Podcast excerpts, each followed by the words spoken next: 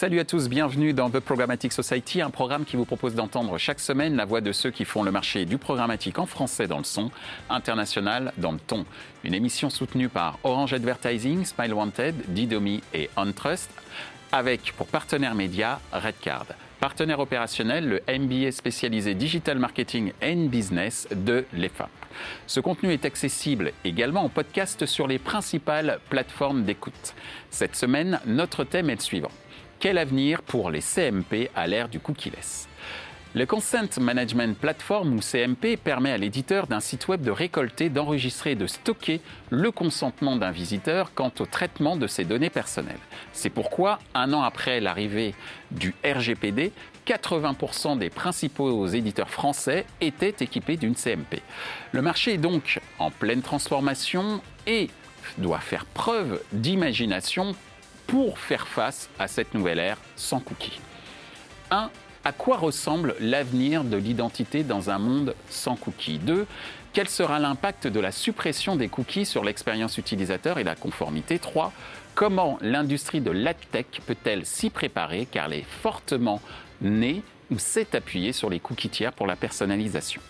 Pour en discuter, Merav Greger de Bird Bird, Quentin Roulier de OneTrust, Raphaël Boucris de Didomi, Sébastien Gantou de Datasphere. Bonjour à tous, bienvenue dans The Programmatic Society. Aujourd'hui, on va parler de CMP, Consent Management Platform. Vous me dites, madame, monsieur, si je me trompe, mais c'est de ça dont on va parler, c'est-à-dire ce processus euh, de consentement euh, qui a fleuri depuis euh, l'arrivée du RGPD, même s'il existait un petit peu avant, mais surtout on va s'interroger sur l'avenir de ces CMP à l'ère du cookie-less. Et donc, ma première question est la suivante. Qu'évoque pour vous un écosystème publicitaire cookie-less? Quentin, alors, première question, comme je le, comme je le disais, qu'évoque pour toi un écosystème publicitaire cookie-less? Alors déjà, je pense qu'on va reprendre un petit peu les éléments. Donc CMP, donc c'est là où on va récolter les consentements. Donc quelque chose un petit peu, si on repart dans l'histoire. 2017, euh, on commence à en voir apparaître. 2018, le RGPD. 2019-2020, on a pas mal de nouvelles réglementations qui apparaissent. Et aussi le cookie-less. Donc le cookie-less, on sait déjà qu'il y a deux tiers donc des grands navigateurs avec Firefox et Safari qui ne supportent plus déjà les cookies tierces parties. Donc on va vraiment parler ici des cookies third party. Donc en fait, un écosystème cookie-less, ça a déjà commencé. On est déjà en fait à peu près dans deux tiers des cas dans un, dans un écosystème cookie-less. Donc qu'est-ce que ça m'évoque? Bah, Ça m'évoque déjà, on va dire, le passé et le futur. Le futur parce que Chrome, donc 2022, arrête aussi les cookies euh, de tierce partie. Mais aussi, ça évoque plus de précision. Parce qu'on sait très bien que les cookies de third party, sont pas très précis. Donc je crois qu'il y a un taux de 20% de précision. Donc est-ce qu'on va savoir exactement qui je suis? Si on a un PC familial ou un ordinateur familial ou même une tablette familiale, est-ce que c'est moi, mon frère, mon père, ma mère qui suis en train d'utiliser Donc en fait, à la fin, est-ce que j'ai vraiment une publicité qui est ciblée pour, pour moi? Après le cookie-less, ça va être toujours avec des cookies de première partie. Donc en fait, tout ce qui est personnalisation, on va toujours pouvoir l'avoir. Et on sait qu'il y a à peu près 80% des gens qui veulent toujours avoir cette personnalisation, mais en même temps avoir à cœur la protection de leurs données. Donc comment allier les deux? Donc je pense que l'environnement laisse va justement aider les entreprises à aller vers ce sens-là. Merci euh, Quentin pour avoir inauguré l'émission euh, avec euh, ta première réponse. De ton côté, Raphaël, qu'est-ce qu'évoque pour toi un écosystème publicitaire cookie-less? Effectivement, je suis euh, d'accord avec Quentin, on, est en plein dedans. Euh, je pense que la majorité des éditeurs euh, ont cette question en permanence dans leur tête. Tout d'abord, il faut bien spécifier que c'est les cookies tiers dont on parle, puisque les cookies first, d'ailleurs les CMP comme OneTrust, Didomi en, en déposent, hein, pour être sûr de, notamment d'avoir le consentement au niveau local, mais également ne pas faire réapparaître les bannières qu'on voit de plus en plus. Et Google, qui plus récemment a déployé sa propre CMP sur son navigateur, qu'on voit tous tous les jours. Du coup, laisse, ça évoque effectivement un ciblage qui sera plus précis, euh, puisqu'on va moins reposer sur de la third party et plus sur de la first party. ce sera plus de données au niveau people et plus au niveau browser tout simplement. et on, aura une analyse beaucoup plus fine pour s'assurer qu'on cible bien une personne et pas un navigateur. C'est bien sûr un, choc terrible parce qu'il faut se réinventer. Et euh, il y a pas mal de solutions qui sont mises en place, comme euh, des logins communs aux éditeurs, comme euh, de la data loguée et travailler en tout cas dans des environnements authentifiés. Je pense que c'est en ça que la CMP doit travailler sur du cross-device, sur du consentement qui va être plus persistant au niveau du login et pas uniquement au niveau du browser. Merci Raphaël. Alors euh, Sébastien, suite euh, aux réponses euh, de Quentin et, Raphaël, d'après toi, surtout qu'est-ce que ça évoque pour toi un écosystème publicitaire cookie-less?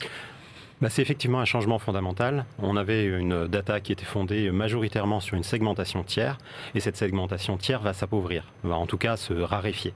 Ça, à mon sens, ça augmente l'importance et la part que prendront les données euh, first euh, data, first party, qui sont obtenues soit par les éditeurs directement, soit par le search, soit par euh, l'intervention d'ID unique ou de, nouveaux mécanismes de synchronisation qui seront gérés directement sur le domaine du publisher. cela pose des des, questions majeures de changement. On a aujourd'hui 18 mois pour euh, s'y adapter. Ça ne veut pas dire qu'il n'y aura plus de data, mais elle va être gérée différemment. Cela pose à mon sens un, problème général de régulation, régulation du marché. Donc euh, on peut parler de l'adaptation du TCF qui aujourd'hui est majoritairement basé sur l'analyse des cookies dans un environnement. l'acronyme de TCF TCF, c'est le Transparency and Consent Framework. Mm. C'est un protocole qui permet de transmettre un consentement dans la chaîne publicitaire de manière à ce que chaque acteur qui veut intervenir avec de la donnée à caractère personnel y soit autorisé. D'accord. Euh, et donc du coup, il y, a un, point de régulation à la fois technique lié à ce protocole qui aujourd'hui s'impose un petit peu partout sur la chaîne, et aussi un point de régulation lié à nos régulateurs, les autorités de protection des données, euh, qu'il faudra qu'il faudra adresser. Donc aujourd'hui, on prend le, sujet par le point technologique, euh, donc avec Google, et la, décision de Google qui arrive bientôt dans 18 mois et qui rejoint d'autres acteurs navigateurs. La seule et vraie question à mon sens, c'est de se demander comment on va faire pour faire en sorte de continuer à pouvoir offrir à l'utilisateur une personnalisation à la fois de la publicité, puisqu'on parle de l'écosystème publicitaire dans la question, mais aussi de la personnalisation de contenu, puisqu'aujourd'hui, elle s'appuie majoritairement sur des technologies tierces, puisque les éditeurs ou les, euh, les publishers de sites, de e-commerce ou, euh, ou, de médias, ont euh, placé auprès d'opérateurs extérieurs la segmentation qui leur permet d'adapter leur contenu. Donc tout ça crée un ensemble de, de, de problématiques importantes, intéressantes, pour lesquelles on a 18 mois pour trouver des solutions. C'est plutôt une belle opportunité de réfléchir à une façon de redonner du contrôle à l'utilisateur et moi, en tant que Data Protection Officer, je peux que m'en féliciter. Eh ben, c'est noté, euh, Sébastien. Justement, euh, tu reviendras sur euh, ta vision en tant que Data Protection Officer externe, je précise. Mhm. de ton côté, Merav, quel est qu'est-ce que ça évoque pour toi l'écosystème publicitaire cookieless comme je le dis souvent, euh, c'est notre private joke, tu es la caution euh, juridique de cette émission. je vais m'efforcer de ne pas être juridique pour cette question. Ça n'appelle pas euh, de, réponse particulièrement Mais toujours aussi clair comme d'habitude. Mais je vais tâcher d'apporter mon, mon, regard externe en tant qu'observateur pour le coup, puisque ça fait on va compter maintenant en décennies, euh, quelques dizaines d'années que euh, se présentent à nous différents projets, différents acteurs euh, de l'advertising qui, s'interrogent, j'ai envie de dire, de manière perpétuelle. Donc voici la nouvelle question. cookie-less or not? Pour moi, c'est une évidence. On, allait de toute façon s'orienter euh, euh, vers euh, une technologie encore plus fine, plus qualifiante, plus efficace. c'est Quentin qui le disait tout à l'heure. le cookie tiers n'est pas d'une très grande précision et efficacité. et comme le disait aussi Raphaël, le problème, c'est pas le first cookie non plus. C'est vraiment le cookie tiers. Donc, on va encore manger du cookie pour un bon moment, à tout le moins euh, le first cookie, et puis on va euh, assainir euh, le cookie tiers en étant effectivement cookie-less. Mais je pense qu'avec ou sans contraintes réglementaires, on aurait été vers cet avancement compte tenu de la pauvreté et de la faible efficacité de ce cookie-là. En avons-nous vraiment besoin aujourd'hui? That is a question, Merav. Merci en tout cas pour ta réponse. Alors, on vient d'évoquer, vous avez euh, évoqué euh, euh, l'écosystème publicitaire cookie-less. L'autre question, c'est à quoi ressemble l'avenir de l'identité dans un monde, dans un monde sans, sans cookies?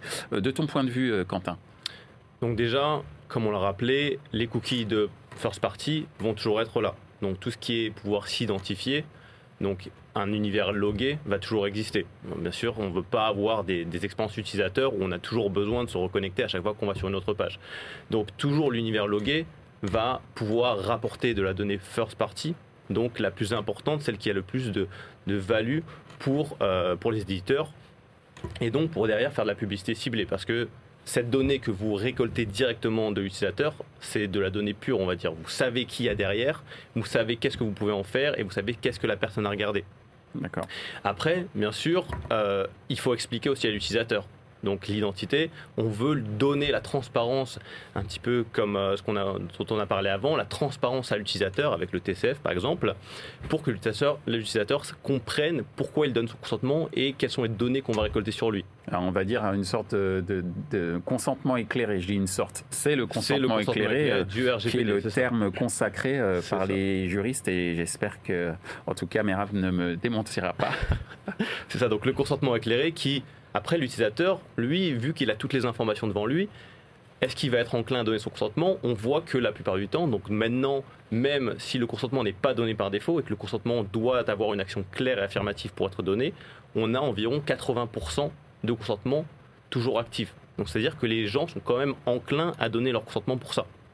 Et donc pouvoir récolter des données directement des personnes pour pouvoir les identifier derrière de manière plus précise. Merci euh, Quentin. Euh, de ton point de vue, euh, Raphaël, à quoi ressemble l'avenir de l'identité dans un monde sans cookies? Alors, tout d'abord, je suis complètement d'accord avec ce qu'a dit Merav précédemment. Euh, le cookie tiers, c'était un peu amené, à disparaître puisque c'est pas la solution la plus efficace. Quentin le rappelait aussi hein, sur les problèmes de mismatch des cookies.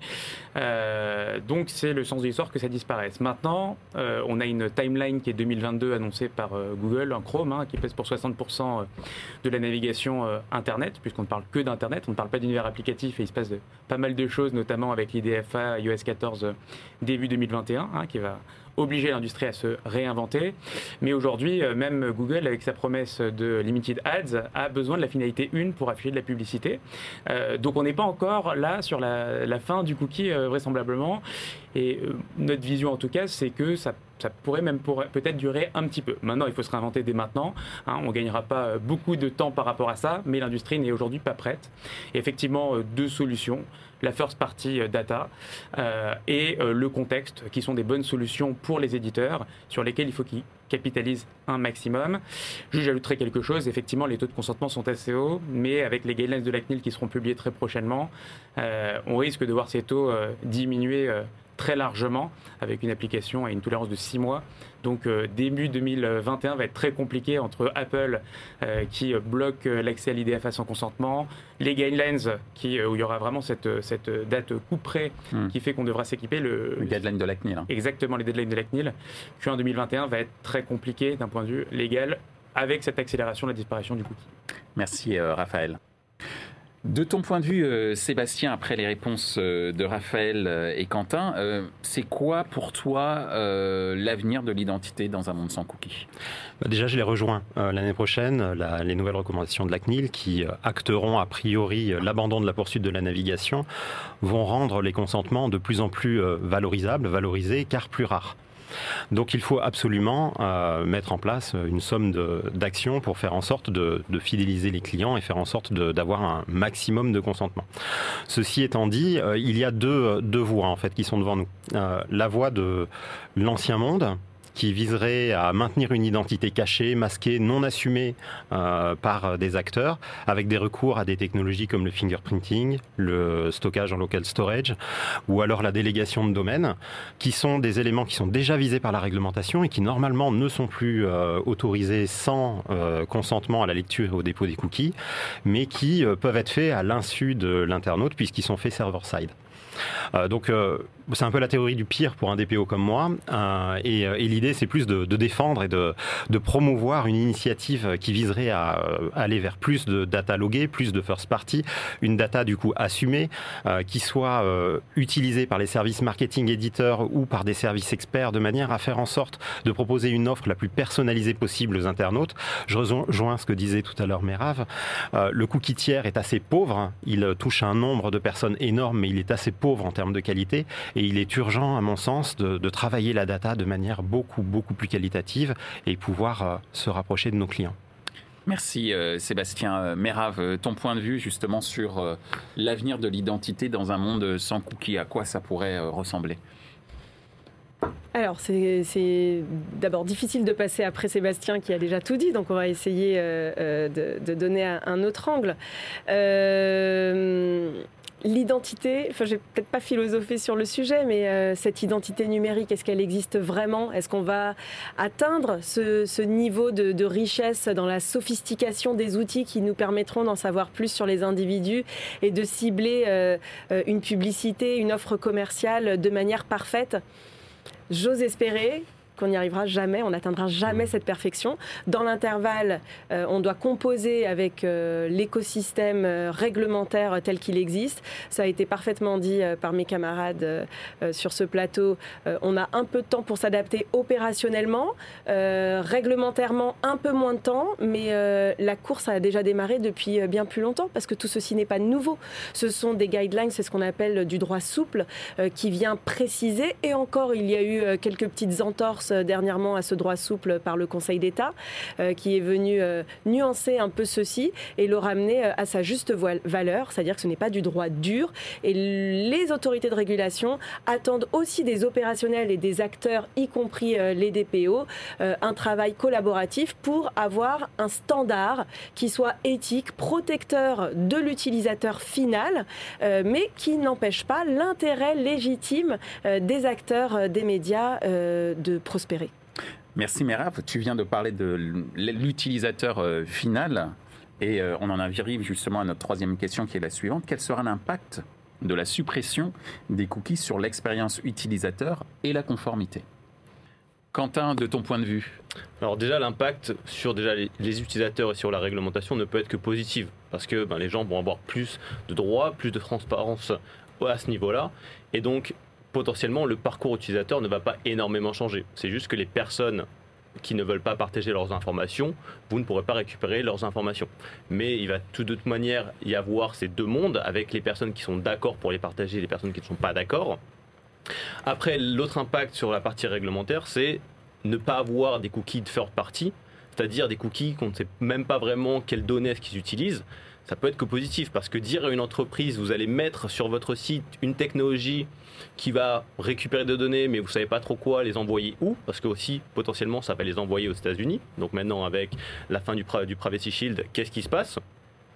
Donc reprendre la main sur ça, les données first party, les données zéro party aussi, les demander, la gamification aussi, donc euh, qu'on voit apparaître. Alors les GAFA sont très très bons pour ça, hein. donc on peut lancer tout le débat sur les GAFA, les wall garden qui sont en train de créer, qu'ils ont déjà créé, pardon.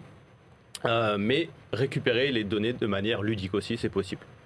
Merci euh, Quentin. Je savais pas qu'on pouvait mettre quelque chose de ludique sur quelque chose qui a l'air assez austère comme ça de, prime abord, mais c'est effectivement un, sujet assez intéressant euh, à creuser. De ton point de vue, Raphaël, quel sera l'impact de la suppression des cookies dans l'expérience utilisateur et la conformité? Bah, je rejoins Quentin, je pense que ça va être, c'est très sain déjà comme euh, changement. Après, je pense vraiment qu'il y aura une modification euh, très importante au niveau euh, des parcours utilisateurs. Merav, je pense, mentionnait à demi-mot le fait que voilà, le, Conseil d'État a dit que la CNIL n'avait pas l'autorité pour interdire les cookies wall, hein, même si ça ne veut pas dire que c'est autorisé. Mais nous, on le voit déjà, euh, avec en Allemagne notamment, des, des clients de, de, Didomi qui mettent en place ces cookie walls. Donc, euh, on consent, on s'abonne ou alors euh, on ne rentre pas. Mmh. et il n'est pas normal aujourd'hui, en fait, que quelqu'un qui ne consente pas ait accès au même niveau de contenu délivré par les médias que quelqu'un qui va consentir et partager indirectement ses données personnelles. Ça devient une monnaie d'échange du point de vue expérience une sorte de monnaie d'échange. Effectivement, comme le dit Quentin, il, faut éduquer l'utilisateur, avoir un consentement beaucoup plus éclairé, parce que je pense qu'il y a une consent fatigue hein, de voir les bannières partout. Je l'exemple de, de, Google. on voit tous les jours maintenant la, la bannière s'afficher. C'est pas une fin en soi. Il faut que ce soit plus clair, il faut que ce soit plus granulaire, et on n'est pas obligé de demander le consentement directement au premier niveau. Donc avec euh, ce rapprochement vers la first party, euh, il y aura à certains moments euh, de l'expérience utilisateur des sollicitations pour partager ou ne pas partager et avoir accès ou pas à certains contenus en conséquence ou alors s'abonner pour que ce soit vraiment un win-win. Donc tout ça est plutôt très sain. Merci Raphaël. Alors, de ton point de vue, Sébastien, quel sera l'impact de la suppression des cookies sur l'expérience utilisateur et la conformité? Bah, comme je, venais de le dire, il, me semble important de valoriser la personnalisation. Donc je crois en l'arrivée de passeports sectoriels qui permettent d'avoir un ID unique par utilisateur, qui protègent la donnée de l'utilisateur et qui le mettent dans un environnement de confiance. Euh, donc du coup, euh, j'imagine que euh, la plupart des Français auront bientôt un login d'identification sur les sites médias, un login d'identification sur les sites de e-commerce. Ce ne sera pas forcément le même puisque la finalité est différente et que les médias et les sites de e-commerce feront en sorte que leur personnalisation s'appuie sur des datas issues et tirées de l'utilisation de ces logins. Pourquoi des logins sectoriels? C'est pour éviter d'avoir des, des, acteurs majeurs, globaux, qui vampiriseraient toute la donnée et finalement euh, se retrouveraient à être les seuls à être euh, en mesure d'avoir une notion de connaissance client. Je pense que c'est très pauvre pour l'utilisateur, tout le monde est perdant, tous les acteurs économiques sont perdants euh, et donc il faut que, ce soit diffusé. et donc du coup, cet identifiant deviendrait la clé de voûte d'une connaissance client partagée. Pour que le contrôle de l'utilisateur soit toujours possible, les CMP ont un rôle énorme à jouer. Aujourd'hui, une CMP, c'est un, une, une, machine à afficher euh, des, un vocabulaire très normalisé euh, sur la publicité ciblée. Et l'objectif, à mon sens, ce serait que cela devienne un vrai centre de préférence. Dans ce centre de préférence, j'ai des préférences liées aux cookies, à la publicité digitale. J'ai des préférences liées à, à, mes, à mon expérience utilisateur. J'ai des préférences liées à des centres d'intérêt déclarés. Et euh, la CMP pourrait être l'endroit où je les exprime, où je les protège et où ensuite je les interconnecte avec des acteurs que j'ai décidé de laisser agir plutôt que de confier cette euh, responsabilité, cette liberté d'action à des algorithmes euh, hébergés euh, très souvent aux États-Unis, dans de très grandes sociétés que nous connaissons tous. Merci Sébastien Mérave. De ton point de vue, ce sera quoi l'impact de la suppression des cookies sur l'expérience utilisateur et la conformité en général? Alors, sur l'expérience utilisateur, je suis pas inquiète. Je suis pas inquiète de mon prisme une fois de plus, puisque euh, se présentent à nous euh, euh, au sein du cabinet Bird and Bird différents projets innovants sur ces sujets, et on voit que les startups sont plutôt particulièrement inspirées, et ainsi que d'autres acteurs du monde numérique. Donc, on avait fait une émission notamment sur la voix, qui était particulièrement passionnante, qui continue à se développer comme outil de programmatique très très intéressant, mais pas que. Mmh. Euh, donc je suis pas inquiète sur l'expérience utilisateur. Au contraire, je crois qu'elle va gagner. Elle va gagner en qualitatif et puis en faut un peu le surprendre l'utilisateur parce que c'est euh, j'enseigne aussi euh, à des étudiants ou à des des, des, des professionnels. Donc j'ai un retour assez large et diversifié, l'utilisateur il s'ennuie. Donc non seulement il est enquiquiné par cette intrusion et ces propositions de publicité ciblée, mais en plus, il est ennuyé euh, dans le sens où euh, c'est boring de, recevoir euh, ces informations-là qui, 50% des cas, ne sont pas pertinentes, voire absurdes, ridicules. Donc, je pense qu'il va gagner l'utilisateur parce qu'il appartient aussi aux acteurs du web, du, numérique, d'innover de manière un peu plus intelligente. On parle d'intelligence artificielle. Mmh. On peut, dans les outils, faire preuve aussi d'intelligence, d'efficacité, d'innovation et surprendre et faire vivre une véritable expérience, non pas la fameuse expérience fluide qui va nous amener à acheter, cliquer, c'est pas le cas. Donc euh, euh, ça c'est sur l'expérience utilisateur. Euh, d'un point de vue conformité, on assiste quand même, malgré cette approche de cookie-less, à de nombreux chantiers qui ont été lancés. Alors on va parler de ce contexte. Hein. On est en plein contexte de crise sanitaire, de télétravail. il y a eu une forme de cristallisation à la fois des budgets et des travaux, même et des chantiers juridiques, pas en matière de cookies on a été extrêmement sollicité sur ce sujet-là. Peut-être aussi parce que l'autorité de régulation, en l'occurrence en France la CNIL, la Commission nationale de l'informatique et des libertés, euh, si elle a été contrainte de stopper ses contrôles sur place, eh bien, elle a renforcé ses contrôles en ligne. Qui dit mhm. contrôle en ligne Le target, c'est les coquilles. Merci euh, pour, euh, pour ces précisions. Il a été question euh, beaucoup d'avenir dans la réponse des uns et des autres. Et on en arrive donc à notre dernière question. c'est comment l'industrie de la tech peut se préparer à ces changements, sachant que, j'allais dire, son ADN, quand même, pour beaucoup euh, des acteurs, ben, son ADN, c'est quand même basé euh, sur les cookies tiers. Et en gros, euh, pour générer, ou en tout cas gérer encore la personnalisation, comment les AdTech peuvent se préparer à l'avenir Quentin, qu'en penses-tu? Alors, déjà, on va reprendre quelques points. Donc, qu'est-ce qu'ils peuvent faire? Raphaël en a déjà parlé, les paywalls. Donc, les cookie walls, en fait, je m'abonne, je peux accéder au site, je ne m'abonne pas, je, sors du site, entre guillemets. Donc déjà, on peut récolter de la donnée supplémentaire.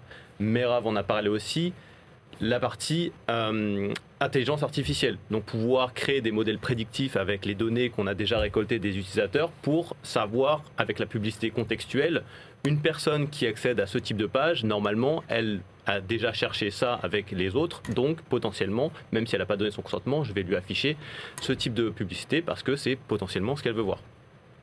On a aussi pouvoir euh, avoir la possibilité de se baser sur des gros sets de données, bien sûr, qu'on a récoltés depuis toutes ces années. Hein. Le RGPD, c'est pas hier, c'était mm. maintenant il y, a, deux ans, plus de deux ans.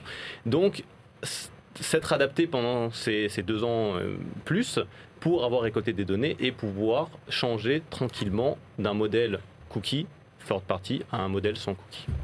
Très bien. Merci euh, Quentin. Raphaël, de ton point de vue, comment l'industrie à tech peut se préparer à cette fin euh, des cookies, euh, puisqu'elle s'est quand même fortement appuyée sur ce, notamment sur les cookies tiers pour gérer la personnalisation?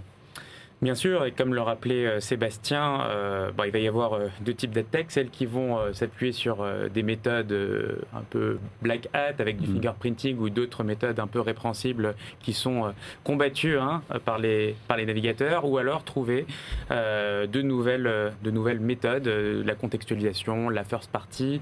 je crois beaucoup aussi à tout ce qui va être consentement et préférence, parce qu'on a sur mm. juridique de consentement, mais meilleure connaissance de l'utilisateur. On le voit, la demande est très importante. C'était surtout les advertisers, mais c'est également les médias maintenant qui nous demandent euh, de pouvoir créer des espaces, des préférences centers avec tous les consentements et les préférences, les centres d'intérêt pour mieux les connaître.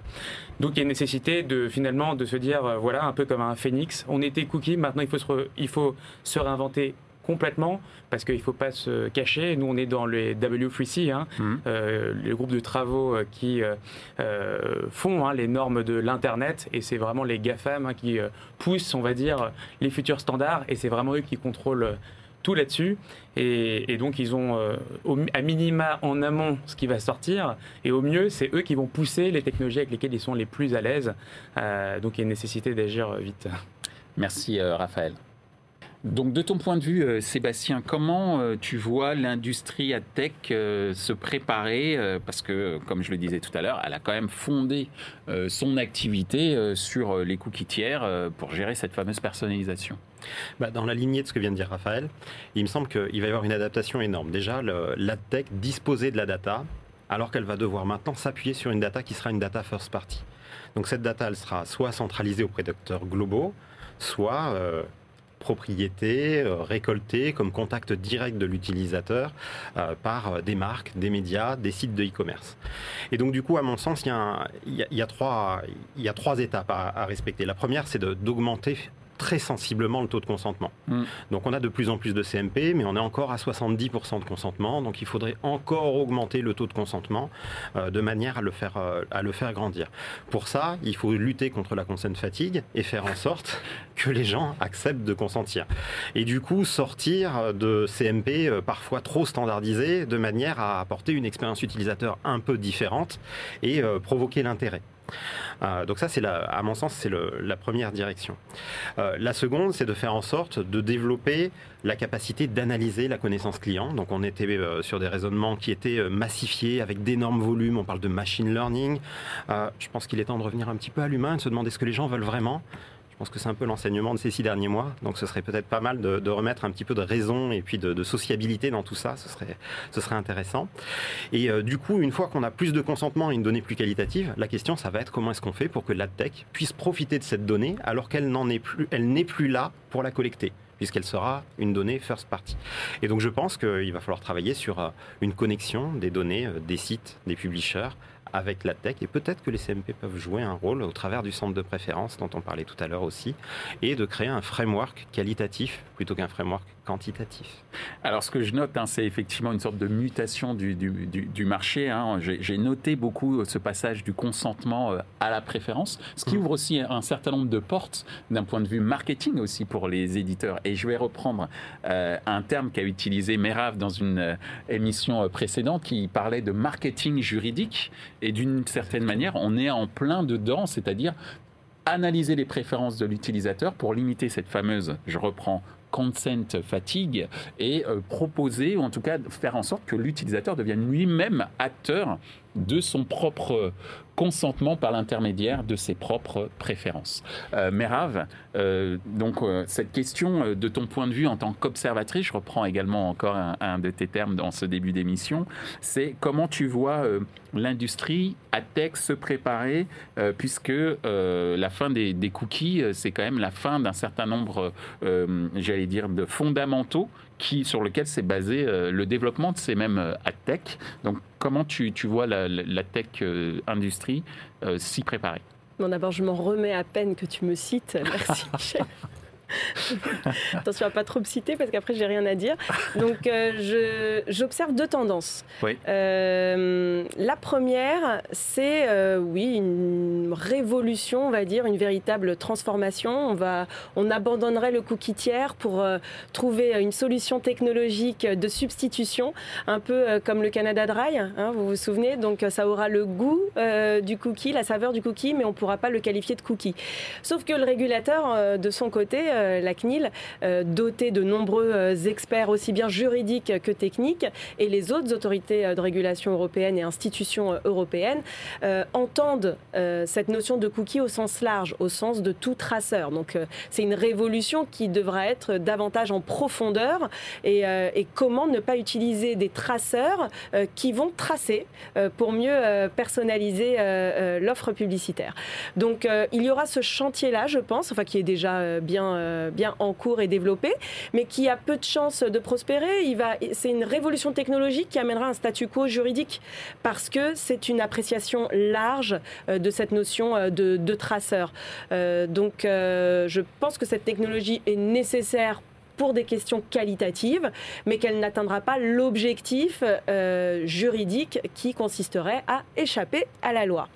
L'autre tendance, euh, qui est, sachant que ce sont deux tendances proactives et évolutives de mutation, euh, c'est le développement de plateformes de plus en plus innovantes, de plus en plus qualitatives, éthiques, comme exactement ce que font Didomi et OneTrust. Et c'est formidable d'être à un débat comme celui-ci avec autant autant euh, de, bons acteurs et, représentants euh, de solutions euh, qui sont honnêtes sur le sujet et qui tendent à, et je pense que Sébastien, tu me contrediras pas, à s'approcher davantage et au maximum de cette conformité-là. En tout cas, c'est intégré, c'est vraiment du privacy by design dans leurs outils et solutions. donc, merci de leur permettre de s'exprimer ici mais il y a d'autres acteurs que Didomi et OneTrust qui continuent à développer des solutions euh, qui vont œuvrer euh, pour euh, cette mutation-là. Et, là, on a des startups très intéressantes qui montrent le bout de leur nez. On va voir ce que ça va donner. Donc, on assiste à un véritable revirement technologique dans une continuité tranquille juridique. Merci Merav, merci Sébastien, merci Raphaël, merci Quentin pour avoir participé à cette émission qui en appellera d'autres, puisque euh, certes l'avenir euh, d'un monde publicitaire sans cookies ne fait que commencer, mais il ouvre des portes à un monde, euh, j'allais dire, toujours plus proche de l'expérience utilisateur, en tout cas d'une expérience utilisateur optimisée, d'un chiffre d'affaires optimisé, grâce justement à l'inventivité d'un certain nombre d'acteurs de la tech qui était d'ailleurs ici euh, présent. Et à la semaine prochaine. Ainsi s'achève ce débat sur les CMP à l'ère du cookie-less. Les points à retenir de nos échanges sont les suivants. 1. La CMP doit se transformer en centre de préférence pour améliorer l'expérience utilisateur. 2. La data loguée devient le maître étalon du consentement de la part de l'utilisateur. Enfin 3. Le marché doit lutter contre la consent fatigue. Pour y remédier, les acteurs se doivent d'encourager la gamification du processus de consentement. Ce contenu est accessible en podcast sur les principales plateformes d'écoute. Merci à Orange Advertising, Smile Wanted, OnTrust et Didomi pour leur soutien. Merci également à notre partenaire média Redcard, à notre partenaire opérationnel, le MBA spécialisé Digital Marketing et Business de l'EFAP. Merci également à l'ensemble des équipes d'Altis Media pour la réalisation de ce programme. Post-production, traduction et sous-titrage par Uptown.